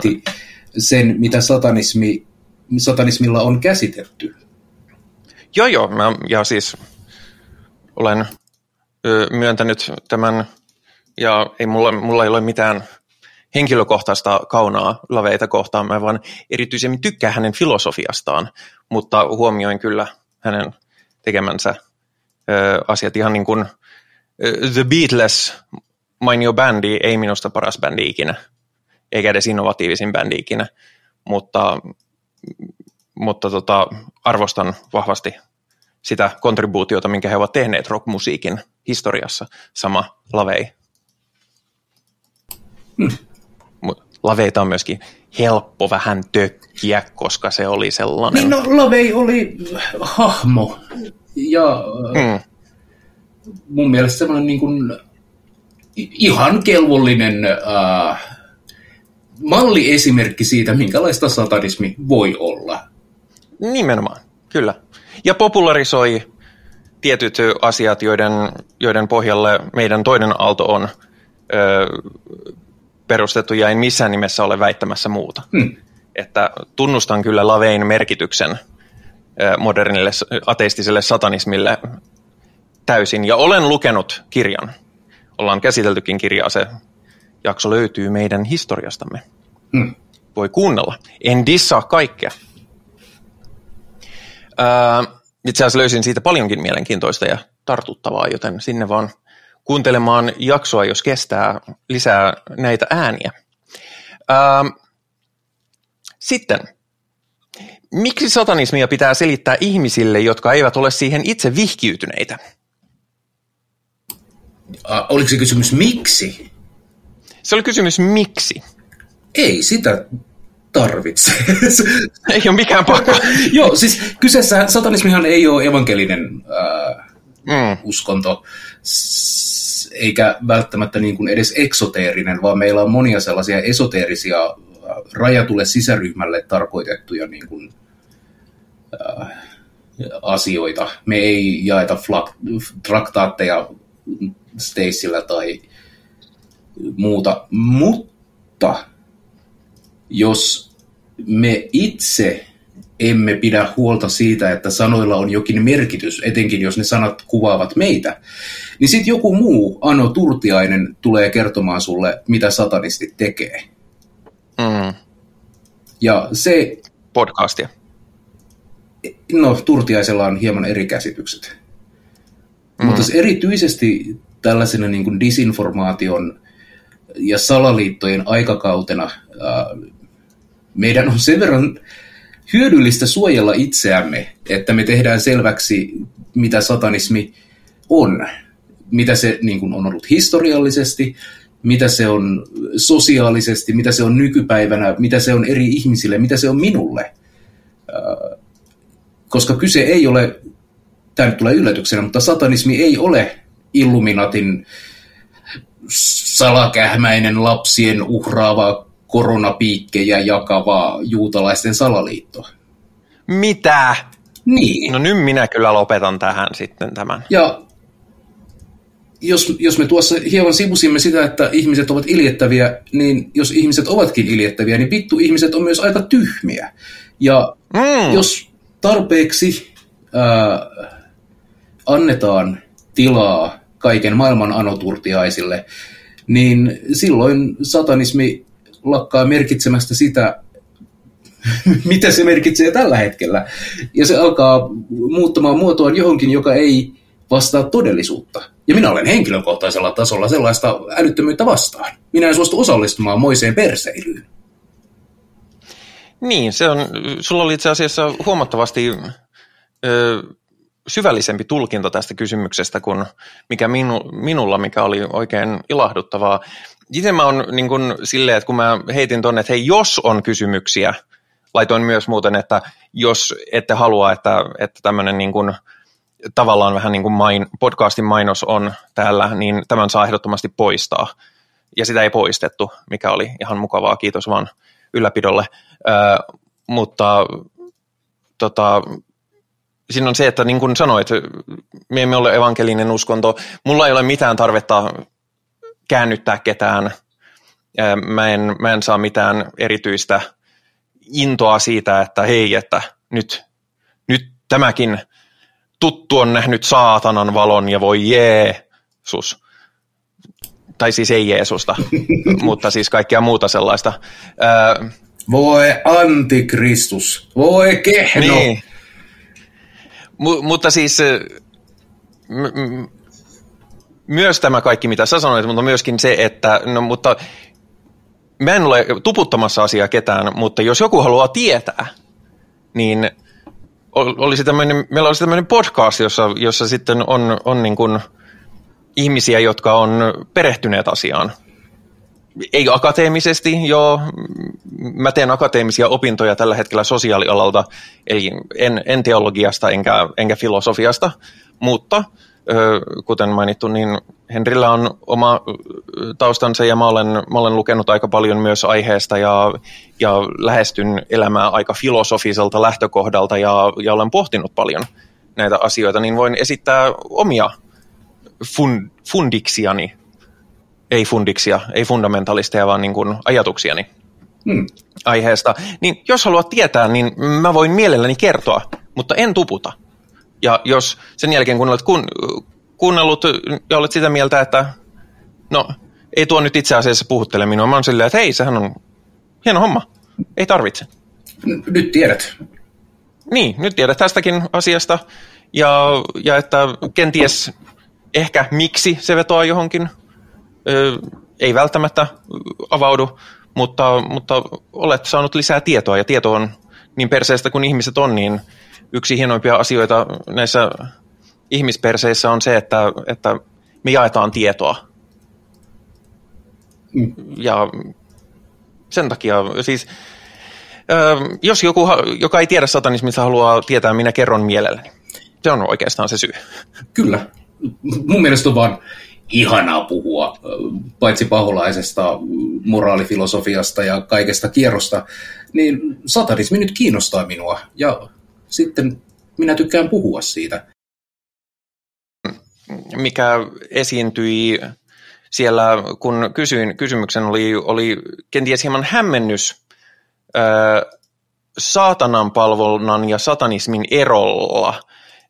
Ja niin kuin yleisesti ottaen ihmiset nyt varmasti tietää, mitkä, mikä ero on, on tämä, joten ei tarvitse niin kuin perustavaa tasoa varmaan nyt selittää, että mikä on teismin ja ateismin ero, mutta lähinnä se, että koska mä käytin siinä keskustelun avauksessa tällaista ö, piru-kuvaa tai paholaiskuvaa, ja se oli silleen, että no mutta hei, tämähän on saatanan palvontaa, jos käytätte tätä, niin siihen liittyen sekoittaako saatana-ikonografian käyttö satanismin, satanismin saatanan palvontaan? No, kyllähän se voi ihmistä sekoittaa. Ei mulla ole parempaa se. niin, no, niin, jos sä näet saatanan ja sä assosioit saatanan palvojat siihen, niin ku- kuulostaa raffilta. Mm. Niin, no siis tavallaan en mä halua myöskään dissata tätä ö, kysyjää, koska mä en usko, että se oli, se oli mitenkään niin kuin, pahantahtoista ö, tai vittuilua tai mitään muutakaan sellaista, vaan se saattoi tulla ihan koska se, mä, se on kysymys, mihin, mihin mä oon törmännyt aikaisemminkin, että no jos ette usko On siis ihan, asioihin, ihan niin validi sitten, kysymys on. Ja on, on. Ja niin. pohditaan sitä tässä yhdessä. Hmm? No niin. Se, oli, se on tämän ohjelman idea. Halo? Niin, no siis meillä, meillä on... Äh, satanistit käyttää paljon paholaissymboliikkaa, koska paholainen ja hänen symboliikkansa keskeisesti liittyy tähän kulttuuriin. Ja se, että ai hitsi, tämä on niin keskustelu, että pitäisi aloittaa sillä, että mitä sä tarkoitat saatanalla ja mitä sä tarkoitat palvonnalla, koska määritteestä riippuen mä saatan mm. olla joko saatanan palvoja tai sitten en. Uh, mutta satanistina, joka en usko, että saatanaa on olemassa, enkä saatanaa siksi palvo, niin kuitenkin mä teen joitain sellaisia saatanallisia rituaaleja, joissa on löydettävissä palvonnan tai hartauden elementtejä, ää, mutta ei kyse kuitenkaan niin kuin ole ihan samasta asiasta. Niin mun mielestä se on ihan, tai oikeastaan mä muotoilin tämän näin päin. Minusta ei ole kohtuullista – jos tämä hämmennys syntyy, niin teeskennellä, että, että ei oltaisi tehty jotain, mikä olisi tehnyt tämän erehdyksen tai väärinkäsityksen hyvin helpoksi, koska käytämme perinteisestä kristillis, judeokristillisestä, tai nimenomaan kristillisestä, anteeksi, koska juutalaisuus ei tunne paholaista semmoisessa muodossaan, mutta käytämme kristillistä paholaista, saatanaa ikonina aika usein, ja ihan ymmärrettävää, että, että siitä tulee silleen, että Aa, tämä on niinku tämä teidän juttu. Ja tämä nimikin on satanismi, eli, eli niinku saatana on se kova juttu. Ja niin kuin, joo, joo saatana, saatana on, on kova, kova juttu. juttu. saatana on kova juttu. Ja siis musta se on ihan niin kuin fair enough, että jos, jos ei niin kuin, jos ei niin kuin välittömästi siitä ikonografiasta pysty erottamaan sitä, että jaa, että te ette nyt uskokaan mihinkään yliluonnolliseen, vaan että käytätte tällaista kirjallista vertauskuvaa ja, ja sen tuomaa estetiikkaa hyödyksenne omassa moraalisfilosofisessa maailmankatsomuksessanne. Se on täysin fair enough. Musta on, musta on kritiikkinä enemmän kuin aiheellinen ja mä tiedän, että se myöskin on asia, joka on säikyttänyt jotkut ihmiset pois satanismista. Ja sekin on minusta, en ketään soimaa, jos näin on käynyt, koska, koska se on hyvin ladattua symboliikkaa. On. Meille, jotka on, jotka on syntynyt ja kasvaneet tässä kristillispohjaisessa yhteiskunnassa. Kyllä. Siis tässähän, meillähän on, meillä on ihan sikana varastettua kulttuuria kristityiltä, mikä on käytännössä vaan, että onpa muuten tyylikkään näköinen paholaismaalaus. Dikkaan siitä. Ja... Niin, joskin, joskin heittäisin kyllä takaisin, että myös kristillisyydessä on ihan valtava määrä varastettua. On, on, on, joo. Et, et, muun, muun muassa saatana. Niin. Niin kuin saatana, niin kuin, me puhumme saatanasta nimellä. Saatana oli suomalainen alkuperäisuskonnon jumala. Ei. Eikö perkele? Niin. Anteeksi. niin just. Perkele oli, oli ukkosen jumala. Anteeksi. Joo. Nolo virhe. Ihan oli hirvittävä. Tota, niin. Äh, mä näkisin, että tässä niin kuin voidaan nähdä tai pohtia asiaa sen suhtautumisen kautta. Esimerkiksi jos saatanan palvoja huutaa, että saatana on Herra, niin se tarkoittaa hänelle hyvin eri asioita kuin minulle ateistina, kun minä huudan saman saatana on Herra. Ja, ja mitä nyt ylipäätään niin paholaiseen suhtautuminen eri ihmisille tarkoittaa. Mä koen paholaisen erittäin positiivisena ja voimaannuttavana symbolina ja kulttuurin ilmentyvänä ja mielikuvana mutta kaikki eivät koe samoin. Mm. Ja se on val- ihan validia, jos ei koe. Jep, mutta jos me halutaan pyrkiä ymmärtämään toisiamme, niin sit, sitten meidän kannattaa keskustella näistä asioista, vaikka ne olisivat hieman vaikeita tai latautuneita. Niin, ja siis sinähän, sehän se assosiaatio on myös, myös hyvinkin ö, tarkoituksellinen ja harkittu, koska se vertauskuva, mikä tätä moraalisfilosofista aatetta kuvaa, on nimenomaan ö, kristityn ö, tarinaperinteen tämä paholainen, joka on, joka on nimenomaan niin kuin Lucifer tai saatana henkilö. Se nimenomaan henkilö ei saatana äh, kuvaussana. Mm. Ja, ja lankeamistarina ja, ja muuta, että ni, niin kuin yksinkertaisimmillaan se on sitä, että kun saatana kapinoi Jumalaa vastaan, niin Raamattu esittää sen silleen, että vittu mikä mulkku. Ja minun vastine on se, että no mutta kyllä nyt tuommoista pelleilyä vastaan sopii vähän kapinoidakin. Kyllä. Ky- kyllä vaan.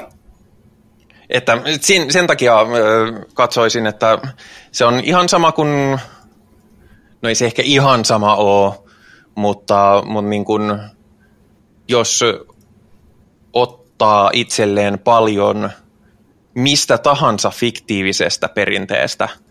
Ja tämä on ehkä vähän banaali ver- vertaus, koska nyt puhutaan hieman eri aikakäsityksen eri, eri määrän akatemiaa liittyvän vertauksen, mutta jos mietitään vaikka Star Wars-universumia, kuule, on paljon ihmisiä, jotka fanittaa ihan sa- sairaasti, ja sitten ne käyttää niitä, niitä releitä, ja, tai vaikka Star Trek, ne käyttää, pistää Star Trek-univormun päälle, ja saattaa olla, että niin kun jumaliste olen niin paljon moraalista ja, ja etiikasta ja ja empatiasta ja muusta oppinut Star Trekista, että jumalisten nyt on hyvä juttu ja minäpä, minäpä pistän uniformun päälle ja muuta. Se ei tarkoita, etteikö he tietäisi, että niin Star Trek on tällainen fiktiivinen teos tai sarjateoksia eri, eri multimedioissa. Ja niin kuin, eivät usko, että ö, Jedin, Jedien voima on totta, tietää, että poimuajoa ei ole, vulkaanit ei ole ö, tietävästi missään. No, vulkaanit semmoisenaan ei varmasti ole missään, ö, mutta, mutta niin kuin, mm, en mä tiedä, onko tämä sun mielestä liian ö, yksinkertaistava tai vi, ö, suoraa viivaa vetävä vertaus? Joo, ei. Siis Satanismihan modernina uskontona on siitä poikkeava, että, että me otetaan sellainen rohkea katsantakanta siihen, että ihmisen ei tarvitse eikä välttämättä edes tulisi hylätä älyllistä rehellisyyttään uskonnon nimissä, vaan että me voidaan olla olematta taikauskoisia ja silti harjoittaa merkityksellisiä äh, uskonnollisia asioita elämässämme. Niin, koska siis uskoi asioihin, yliluonnollisiin asioihin tai ei, niin sehän on täysin mitattavissa, kuinka uskonto antaa ihmisille merkitystä, kuinka, ne saa, kuinka ihminen reagoi esimerkiksi uskonnolliseen tilaisuuteen hyvinkin voimakkaasti fyysisesti. Mm. Se on totta, vaikka, vaikka se, ne asiat sen takana olisi hevon löröä.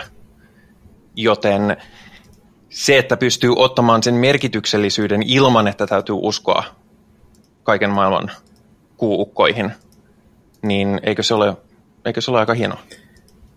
Minun mielestäni se on erinomaista. Minäkin tykkään. Hmm. Kumma juttu. Joo, yllättävä, yllättävä yhtäläisyys. No mutta, herra jestas, mihin... Mä, en, mä en enää edes muista, mihin, mihin kysymykseen tämä liittyy, joten mennään äkkiä eteenpäin. Ää, mitä eroa on saatanalla ja Luciferilla? Ne on eri sanoja. Saatana juontuu hebrean kielestä hashatan, ja, joka tarkoittaa vastustajaa, koettelijaa, kyseenalaistajaa, tiellä seisojaa. Syyttäjää. Tai syyttäjää. Äh, enemmän toiminimi kuin erisnimi. Äh, Lucifer puolestaan on latinaa ja, ja sillä viitataan valon tuojaan. Se kirjaimellisesti tarkoittaa siis light bringer, valon tuoja ja kreikaksi se olisi fosforos. Ja näitä termejä ollaan, se se hittolainen, nyt en muista mikä raamatun käännös otti ton latinankielisen termin Lucifer käyttöön. Mutta sillä on muun muassa viitattu aamutähteen eli Venukseen, joka on kirkas taivaalla näkyvä kappale ja ja, ja onpa siellä Paavi Luciferkin ollut jossain vaiheessa muistaakseni elossa. Niin, eikö, eikö tota, ö, Luciferkin on hahmo, joka on otettu ihan muusta uskonnollisesta perinteestä, ja sitten koska ei haluttu, että on näitä muita uskonnollisia perinteitä, niin sitten tehdään siitä pahis. Älkää nyt ainakaan tätä. No, kun kyseessä ei ole varsinaisesti erisnimi, ehkä niin kuin kunnianimi, mm, okay. että, että sinä olet nyt sellainen valontuoja, kun tuot viisaita sanoja esimerkiksi Jumalalta, tai okay. ää, valaistusta hämmentävään pimeään tilanteeseen, tai, tai hittolainen kynttilöitä kellariin, niin olet sinä sellainen Lucifer. Ja sitten jos siinä on joku tiellä, niin se on kyllä semmoinen saatana. Mm. Mutta siis eri kielistä tulleet sanat, joilla on eri historia ja joilla viitataan tai joilla voidaan viitata ää, about samaan uskomushahmoon nimeltä saatana tai piru tai lucifer tai perkele. Niin, se on hyvin mielenkiintoista, miten, miten tästä valontuojasta kuulostaa ihan hyvältä, niin on sitten tullut paha. Ja siitähän kes- keskusteltiin muun muassa jaksossa, joka kävi ö, saatanan varhaishistoriaa läpi, ö, että miten nämä, eikö, eikö, eikö nimenomaan puhuttu näistä, että miten, miten nämä muotoutuivat ajan myötä Joo, se on Lucifer, pahuuden. Lucifer mainitaan muistaakseni, se oli joko Jesaja tai Hesekielin kirja, mutta nyt en ulkoa muista. Sen löytyy Googlesta ihan kätevästi. Ja mä, mä mainitsen sillä aikaa, että mun suosikkijuttu Luciferissa on se, että se ensyymi, joka mahdollistaa bioluminenssin, eli siis esimerkiksi jos on ö, näitä ö, kiiltomatoja tai, tai tämmöisiä, mitä tahansa ottuksia, jotka ö, kiiltää tai muuten tuo valoa, siis ei heijasta valoa, vaan tuottaa valoa, niin, niin sen entsyymin nimi on luciferium. Mm. Löysitkö, mistä se löysi? Oi, en mä lähtenyt edes googlaamaan. Tämä Ai jaa, paras kysyä vastaa jakso, että jos ihminen kysyy jotain, niin mä sanon, että, että googlaa. Ai hitsi, me oltaisiin päästy tämän jakso niin paljon nopeammin, jos me oltaisiin otettu tämä linja heti alusta. Mi- mitä eroa on saatana Lucifer? No vittu googlaa. niin, no ne on eri sanoja. Kyllä. Mun, mun aivo ei toimi sillä lailla, että mä niin kuin tallentaisin tietoa tässä muodossa. Joo, kyllä, kyllä, ymmärrän. Mutta siis ähm, tota, toinen, mistä ollaan puhuttu aikaisemmissakin jaksoissa paljon, on, on nimenomaan niin kuin kirjaimellinen demonisointi. Otetaan ö, olemassa olevien uskontojen asioita, symboleja, jumalolentoja ja tehdään niistä pahuuden edustajia. Ja se on paljon nähnyt, näkynyt kristillisyyden leviämisessä. Helvetti, hell, oli alun perin niin kuin germaaninen kuoleman jälkeinen paikka, käsittääkseni aika neutraali. Niin. Mä oon aina huolissani, kun tulee tauko, että puhuinko ihan läpi ja päähän. Niin mutta tämän muistan muistavani aika, aika varmasti. Ää, sitten, missä on kaikki suomalaiset avoimesti seksuaaliset ja seksuaalisesti avoimet hedonisti-satanistit, joille intohimo ja eroottinen toiminta on avainasemassa satanistisessa rituaaleissa, mutta myös itsensä tutkimisessa, henkisessä kasvussa ja oman kuvan kehittämisessä? Mikä kaikki muu ohjaa oman mielihyvän maksimointiin? Miksei modernissa satanismissa nosteta tätä mielihyvää ja sen tavoittelua jul- avoimesti julki? Aa. Uh. Mä, mä kyllä sanoisin, että, että ainakin jos on kuunnellut podcastia, niin, niin äh, Henri ei ole kauheasti peitellyt näitä asioita. Niin, mä luulen, että osa syy sille, miksi hedonismi ei ole niin suuressa keskiössä – Äh, tällä vuosituhannella on se, että aihe on tavallaan jo aika käsitelty. Me ei enää eletä sellaisessa puritaanisessa yhteiskunnassa, jossa olisi niin, kuin, niin tukahduttavan äh, heteronormatiiviset perhearvot, ja, vaan siis ihmiset voi nykyään, tiedätkö, elää silleen niin kuin irstaillen Ja sitten kukaan ei välttämättä tule sitä uhkaamaan. Riippuen tietysti, mitä ihmisryhmää edustat. Joo, no siis heti kun mä sanoin tuon, niin mä aloin jo mielessäni ottaa takapakkia, koska meillä on paljon yhteiskunnallisia asenteita esimerkiksi seksityöhön, ja milloin ikinä me puhutaan niin kuin avoimesti seksuaalisuudesta, niin me liikutaan paitsi subjektiivisesti hyvin ää, aralla alueella, koska seksuaalisuus on niin lähellä ihmisen identiteettiä, joko niin kuin olemassaolollaan tai poissaolollaan. Se on yksi meidän määritteleviä tekijöitä, miten, jos ollenkaan, me suhtaudutaan maailmaan seksuaalisesti. Ja esimerkiksi fetisistit, kingsterit, eri, eri sukupuolet ja seksuaali-identiteetit, niin niiden liiasta mainostamisesta voi edelleen kyllä joutua pulaan. Mm. Ja, ja sukupuoli-identiteetit on vielä vahvasti laissa rajoitettuja toimimaan niin kuin itse haluaa. Hmm. Mutta... Viittaan nyt lähinnä translakiin siis. Joo, mutta siis e, hedonismi ja seksuaalikielteisyys on kyllä asioita, joita en itsessäni, itsessäni niin tunnista ja hyvin, hyvin harvassa niin kuin, tuntemassani satanismis, satanistissa. Toki siis on, mulla on hyviä ystäviä, jotka operoivat aseksuaalisesti ja se on kiehtovaa seurattavaa, koska se on sellainen maailmankuva, josta minä en ymmärrä yhtään mitään, mutta you do you.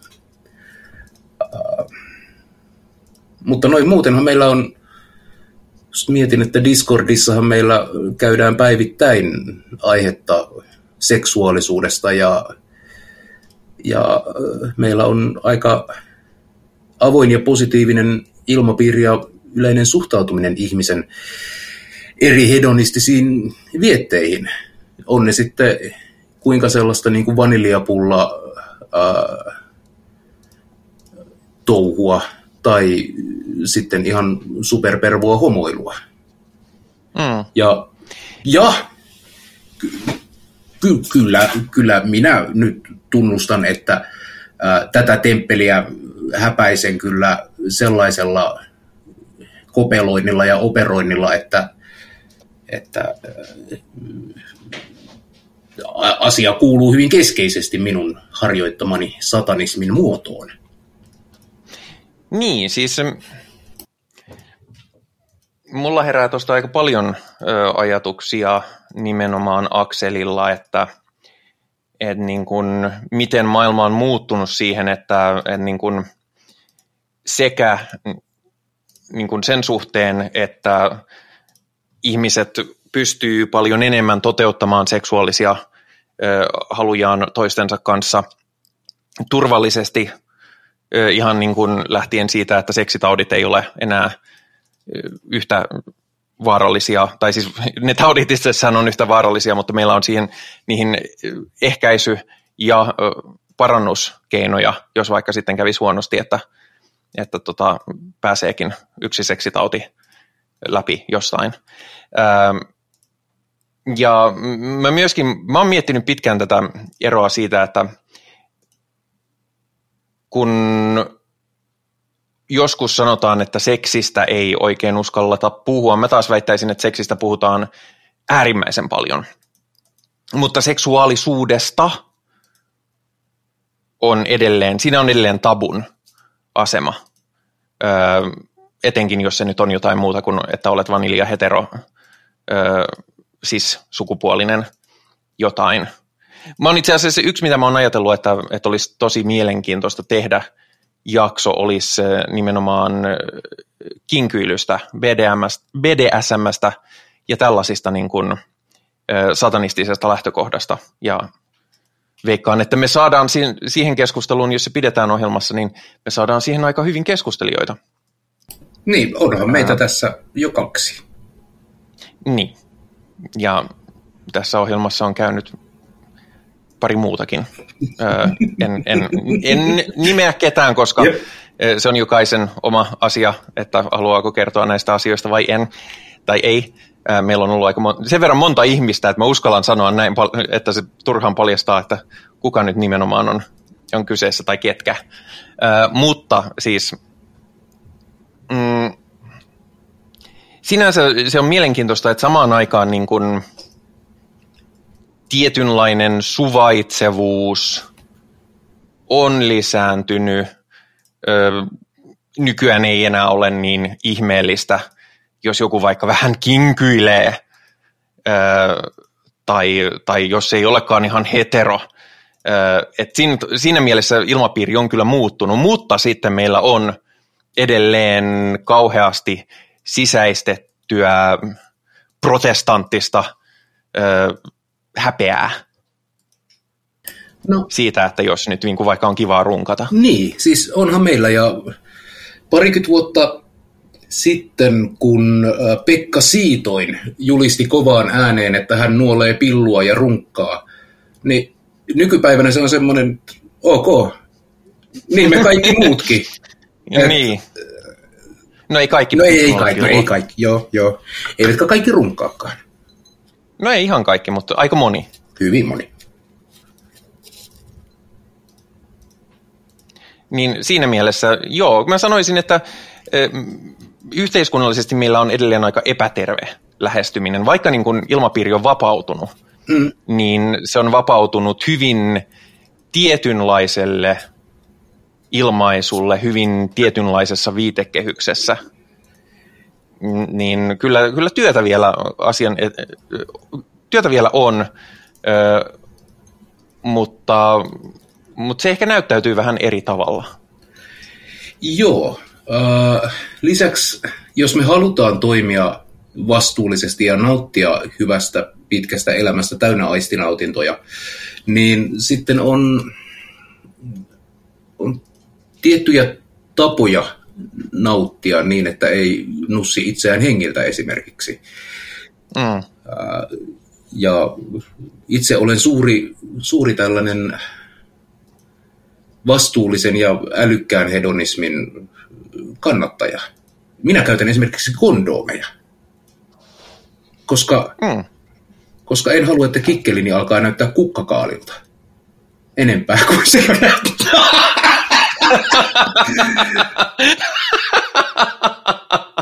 no niin, eteenpäin. Itse taas halusin nauttia itselleni luontaisesta seksuaalisuudesta, jolloin minun kikkelini tuhottiin biovaarallisena jätteenä polttouunissa. Ja oli kyllä muuten ihan parasta ikinä. Joo, tässä on myös se, että kun keskustelu yhteiskunnassa on edennyt ja asenteet muuttunut seksuaalisuuden suhteen, ja nyt kun äh, esimerkiksi homoseksuaalisuus ei ole äh, rikosnimike, niin nyt on ihan hyvä aika keskustella niistä muista ongelmakohdista, joita äh, niin kuin seksuaalisuuteen ja sukupuoli-identiteettiin liittyy mm. tällä asioilla. Ja yksi semmoinen niin kuin merkittävin asia, fakta tässä maailmassa on, että meillä on pakkosterilisaatiolaki ja total vitun madness. Niin mä oon nyt pahoillani, että tämä masturbaation tunnustaminen saatanan nimessä, eh, se ei ole enää relevanttia. No en mä sitä sanoisi, että se ei ole relevanttia, mutta se ei ole enää radikaalia. Ah, joo, muotoilit sen hyvin toisin, mutta hyvin. Mm. Sitten vielä pari. Tässä alkaa olla aika täynnä, vaikka meillä ei varsinaisesti ole aikaa, mutta jumalauta tätä kukaan jaksa vääntää, saatikko kuunnella kauhean pitkään enää. Onko satanismi teille wokea, eli tällaista suvaitsevaiston edustamista ehkä, sanotaanko näin? Tai käännetäänkö näin? Tämä on, tämä on mielenkiintoinen niin kuin, ajatus ja kysymys, johon aina välillä tulee, ja oikeastaan syytös siitä, että etenkin niin kuin, yhteiskunnallisesti aktiivisesti orientoituneet satanistit olisi woke. Ja se nyt on ehkä enemmän sellainen konservatiivi oikeiston herja, mutta mä oon huomannut, että ihmisten kanssa tulee paremmin juttuun, jos heitä kohtelee ihmisinä. Ja mun mielestä se ei niinkään ole wokea, vaan se on fiksua ja tahdikasta, ja ne on arvoja, joita mä itse arvostan, niin en mä tiedä. Mä voisin tähän itse asiassa laittaa tai lainata yhtä kommenttia, mikä, minkä sain tähän, kun kysyin. Öö, katsotaan muuten mikä. Tuolla, okei. Okay. Öö, hän, hän sanoi, hän totesi vaan tähän kuvaukseeni meidän satanismista, että ei kiinnosta woke mielenterveysongelmaisten satanismifantasiat. Ei ole pakko. Ei, ei ole pakko niin. kiinnostaa. Ja... Niin, se, se oli vähän niin kuin silleen, että no, niin kuin scrollaustoiminto toimii. Jos et tykännyt tästä, niin katso vaikka seuraava juttu, ehkä tykkäsit siitä sitten enemmän. Ö, mutta, mutta siis sinänsä justiinsa tämä, että mielenterveys tai jotenkin, että tämmöinen niin kuin woke, se vähän niin kuin musta oli hyvä silloin, kun joskus joku laittoi tämmöisen feikin sanakirjajutun, että mitä on suvaitsevaisto. Suvaitsevaisto on ö, radikaaliksi ö, ja mielenterveysongelmaiseksi ymmärretty ryhmä, joka kannattaa tasavertaisia ihmisoikeuksia kaikille – No, no sit mä oon woke. Niin, ja sitten se on niinku, lähdetään just tällä, että niinku, tämä on väärin. Mä sille mun mielestä se on taas tosi, niinku, jees, mä, mä itsekin niin kuin viittasin, niin mulla on kyllä tämmöistä tiettyä ihmisvihaa, mutta mä myöskin, me ollaan kaikki ihan yhtä perseestä, me ollaan ihan kaikki ö, lähes yhtä tyhmiä. Itse en pidä itseäni mitenkään sen fiksumpana kuin lähtökohtaisesti ketään muutakaan joten jos me ollaan kaikki ihan yhtä perseestä, niin sitten me ansaitaan kaikki tulla kohdelluksi yhdenvertaisina joko huonosti tai hyvin. Mieluummin hyvin, koska on paljon mukavampaa, jos ihmiset kohtelee toisiaan mukavasti ja, ja jos se on mielenvikaista, niin okei, okay, minä ehkä kyseenalaistaisin tämän, mutta toisaalta musta oli itse asiassa aika hienoa, siellä myöskin ihmiset he, heittäytyi hyvin mielenterveyskuntoutuja positiivisesti siihen, että no kyllä, minulla on mielenterveysongelmia. So what? Tekeekö se jotenkin minusta vähempiarvoisen?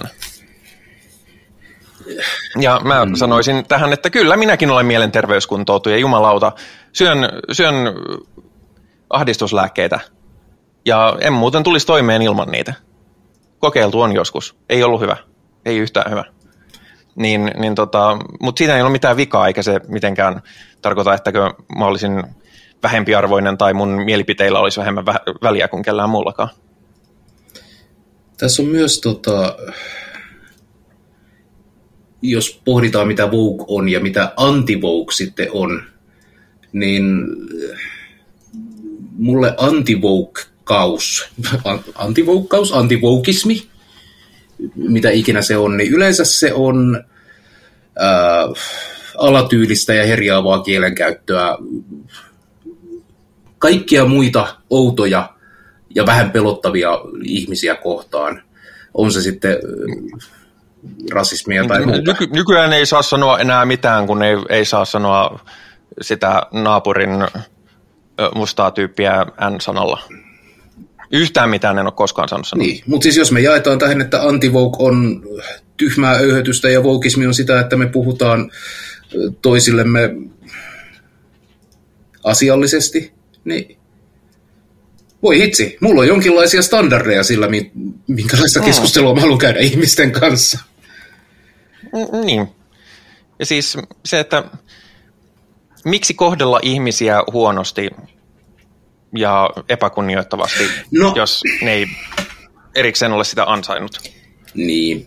Mä koitan elää sen mukaan, että mä kohtelen ihmisiä niin kuin ne ansaitsee tulla kohdelluiksi. Ja jos mä en nyt ihmisestä mitään tiedä, niin yleensä se ansaitsee tulla kohdelluksi ihmisenä, koska Niin. niin. silloin äh, mä en hanki tarpeettomia vihamiehiä, mikä on selviytymisen kannalta ihan hirveän kätevää. Näinpä. Minun satanismini on wokea, vaikka mä en nyt tykkää siitä termistä, koska, koska se tosiaan assosioituu pitkälti tämmöiseen öö, ihmisoikeusvastaiseen öyhötykseen, sanotaanko näin. Öö, mutta joo, mieluummin olen, olen woke, kun, kun että vastustan ihmisoikeuksia. Niin. No, Kauhiaa. Mm. Se- Minusta ihan hyvä kysymys. Aihe on vähän tyhmä. Mm. Ö, mutta sitten mennään ihan pari nopeaa, sillä, sillä kaikki ovat varmaan saaneet jo tarpeekseen. Ö, käytännön kysymyksiä. Voiko Perkeleen temppeliin jo liittyä? Oi, ei vielä, uh, mutta se on tulossa. Siis Perkeleen temppeli on viety uh, patentti- ja rekisterihallitukseen ja hyväksytty yhdistykseksi, ja Perkeleen temppeli on olemassa oleva uh, aatteellinen yhdistys, joka toimii satanistisesti ja jolla on oma tämä, mikä se on, lautakunta? Uh, Hallitus. Hallitus, kyllä. Ja nämä virallistamisbyrokratiat, nyt kun me tehdään asioita ilman palkkaa, vapaaehtoisvoimin ja ilman itse asiassa alan koulutustakaan, niin ne etenee vähän hitaasti. Mutta Perkeleen temppeliinhän voi tulla, on aina voinut tulla milloin vaan, ja olla niin aktiivisesti mukana kuin itse haluaa. Se, että onko sulla nimi jossain niin kuin yhdistysrekisterissä, on aivan triviaalia satanismin kannalta, uh, mutta Perkeleen temppelillähän uh, tällaiset niin kuin jäsenten määrä korreloi suoraan siihen, että kuinka paljon meillä on resursseja käyttää esimerkiksi tulevan kesän toimintaan ei vielä pysty liittymään siis virallisesti. Mukaan voi tulla milloin vaan.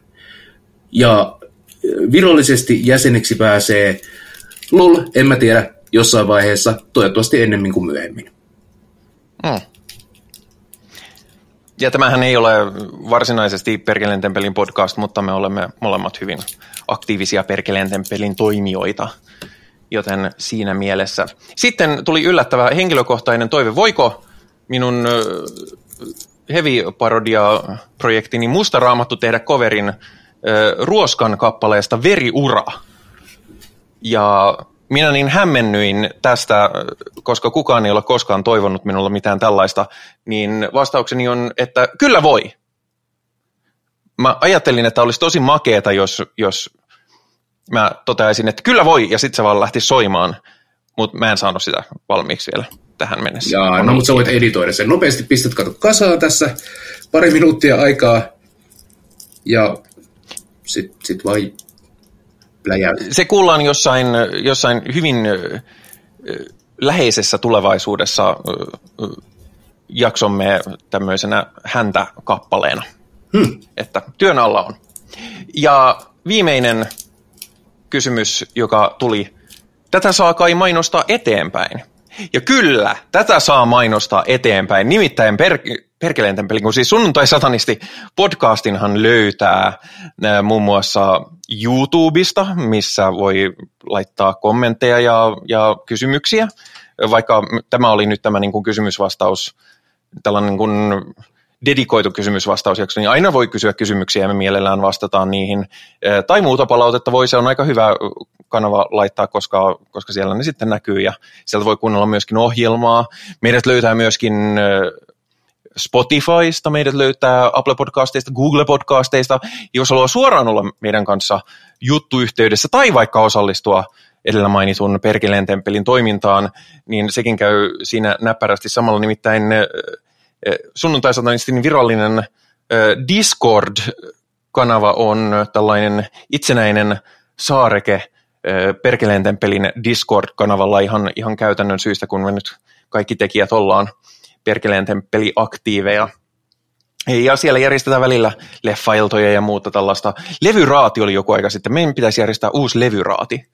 Tässä joskus lähiaikoina se oli tosi kivaa. ja sieltä tosiaan sitten löytää munkin perkeleen temppeli, joskaan ei tarvitse. Mutta sinne jos laittaa kommenttia tai palautetta, niin usein sitten ollaan vastattu ihan siinä suorilta, koska siellä voi keskustella sillä tavalla synkronisesti, että, että voi vaikka vastata saman tien. Sinne voi tulla moikkaamaan ja, ja vaikka esittämään omia näkemyksiään, mutta koitakaa nyt keskustella asiallisesti, vaikka olisitte eri mieltä, niin mekin pyrimme tekemään, ellei sitten ole natsi, jolloin tällainen asiallisen kohtelun tarpeettomuus on, on todistettu jo historiallisista tapahtumista johtuen. Ja mitä muuta? Facebook-ryhmä löytyy. Sinne voi myös laittaa viestiä.